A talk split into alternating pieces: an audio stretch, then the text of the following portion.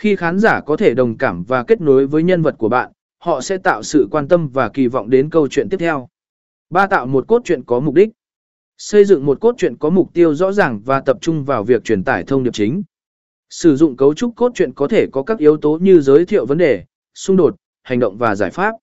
Hãy chắc chắn rằng câu chuyện của bạn có sự phát triển hợp lý và mang lại sự hấp dẫn cho khán giả.